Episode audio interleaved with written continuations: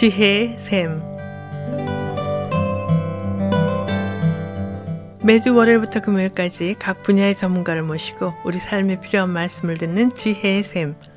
이 시간에 훌로신학교 서경란 교수께서 말씀해 주시겠습니다.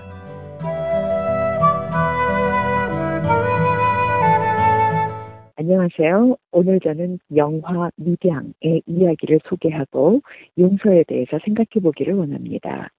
이 영화 미량의 원작은 이청준 작가의 벌레 이야기인데요. 이것은 피해자의 용서의 어려움을 잘 보여주는 예입니다. 신혜는 교통사고로 남편을 잃고 6살 아들을 데리고 남편의 고향에 내려가서 살게 됩니다. 새로운 환경에 웬만큼 적응했을 무렵 아들이 다니던 인변학원 원장이 돈을 목적으로 아들을 납치한 후 살해하는 사건이 일어납니다. 그후 신혜는 지옥 같은 날들을 보내다 우연히 교회에 나가게 됩니다. 극도의 절망과 슬픔으로 휘청되다가 위안을 얻게 된 신혜는 교회 사람들과 어울리고 신앙에 의존하면서 점차 평범한 일상을 회복하게 됩니다. 어느 날 신혜는 진짜 신앙인이 되기 위해서는 아들을 살해한 범인을 용서해야 한다는 생각에 도달하게 되고 교도소 안에 있는 범인에게 면회를 가게 됩니다. 그녀는 신앙생활로 자신에게 일어난 변화와 신앙의 힘으로 비로소 가해자인 상대를 마주할 용기가 생겼다고 힘겹게 이야기합니다. 그런데 가해자는 전혀 예상하지도 못한 대답을 합니다. 자신도 기독교 신앙을 가지게 됐는데 같은 신앙인이라니 반갑다는 것이었습니다. 그리고 자신은 이미 하나님께 잘못을 회개하고 용서를 받아 마음의 평안을 얻었다라고 말했습니다. 이제는 하루하루가 감사하고 신혜를 위해서도 기도하고 있다는 말까지 덧붙였습니다. 신혜는 충격을 받아 기절하고 맙니다. 몇 날 며칠을 절망 가운데 보내던 신혜에게 교회 사람들이 찾아와서 말합니다. 하나님이 용서했으니 이제 신혜 씨도 용서해야지. 신혜는 절망과 화를 삼키면서 울부짖습니다. 내가 용서하기도 전에 어떻게 하나님이 먼저 용서하실 수 있나요?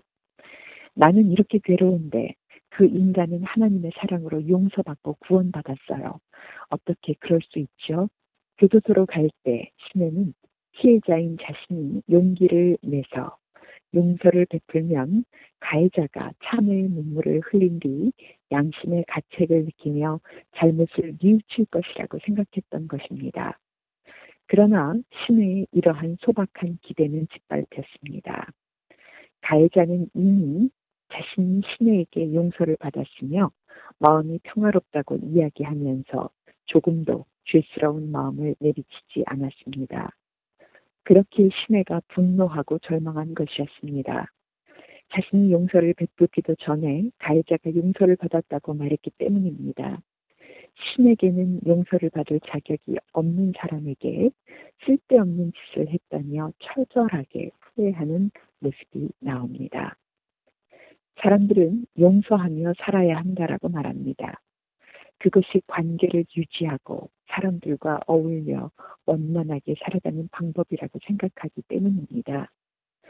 그러나 용서는 절대로 쉬운 일이 아닙니다.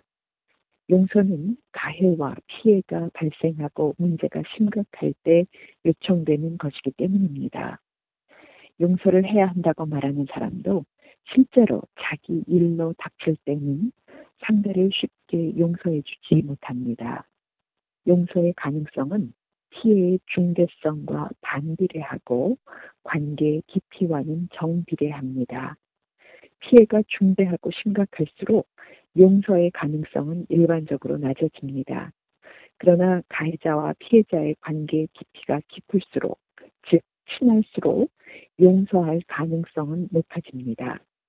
그러나 관계가 전혀 없거나 아주 얕다면 용서의 가능성도 낮아질 수밖에 없겠죠. 그렇다면 우리는 왜 용서하며 살아야 하는 것일까요? 사람들이 용서를 생각하는 이유는 죽도록 미워하는 감정을 극복하고 다른 사람들과 같이 살 필요를 느끼기 때문입니다. 만약 우리가 미량의 신혜라면 이렇게 생각하지 않을까요? 신혜와 범인은 더 이상 관계를 유지할 필요가 없는 사람임에도 신혜가 용서를 생각한 이유는 자신이 세상과 화해하고 다른 이들과 건강하게 공존할 수 있는 방법이라고 생각했기 때문이었을 것입니다.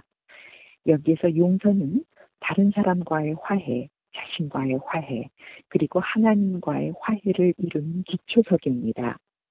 용서는 강요될 수 있는 것이 아니고 자발적으로 이루어가야 하는 것입니다. 마태복음 18절에 보면 무엇이든지 너희가 땅에서 내면 하늘에서도 내일 것이요.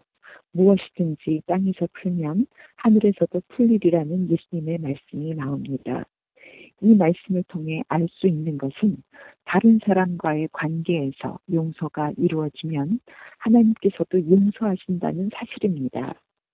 가해자는 피해자에게 용서를 구해야 하고 피해자로부터 용서를 받는 가운데 온전한 화해를 이루어가는 것입니다. 가해자가 하나님께 회개하고 용서받았다는 사실로 끝나는 것이 아니라 피해자와의 관계도 풀어나가야 할 책임이 있음을 기억해야 합니다. 가해자가 피해자에게 용서를 구했음에도 피해자가 용서하지 않는다면 가해자는 계속해서 피해자의 회복을 위해 기도하며 도우며 기다려야 합니다. 화해를 위한 용서에는 반드시 사죄가 동반되어야 하고 사죄하는 것은 피해 당사자에게 해야 합니다. 그러나 용서와 사죄 중 무엇이 먼저인지에 대해서는 정답이 없습니다. 용기 있는 피해자가 먼저 용서를 할 수도 있고 양심이 있는 가해자가 먼저 사죄할 수도 있습니다. 용서와 사죄에는 화해의 전제 조건입니다. 사죄가 없어도 용서를 할 수 있습니다. 그렇지만 그 경우에 화해는 이루어지지 않습니다.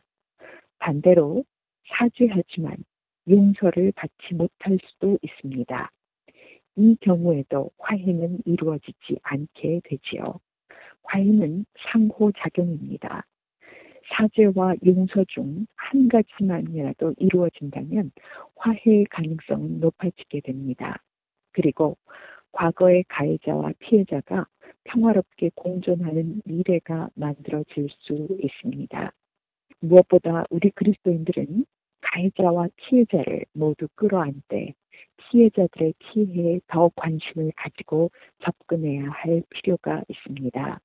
그리고 관계에 있어서도 영적인 접근, 즉 하나님과의 관계에만 집중하는 실수를 피하고 하나님과 이웃과의 관계를 모두 함께 동시에 다루어 나가야 합니다. 오늘 청취자 여러분들과 제가 가해자의 사죄와 피해자의 용서가 일어날 수 있도록 제사장적 중재의 직분을 잘 감당함으로 우리 공동체의 평화를 세워갈 수 있게 되기를 간절히 소망합니다. 감사합니다.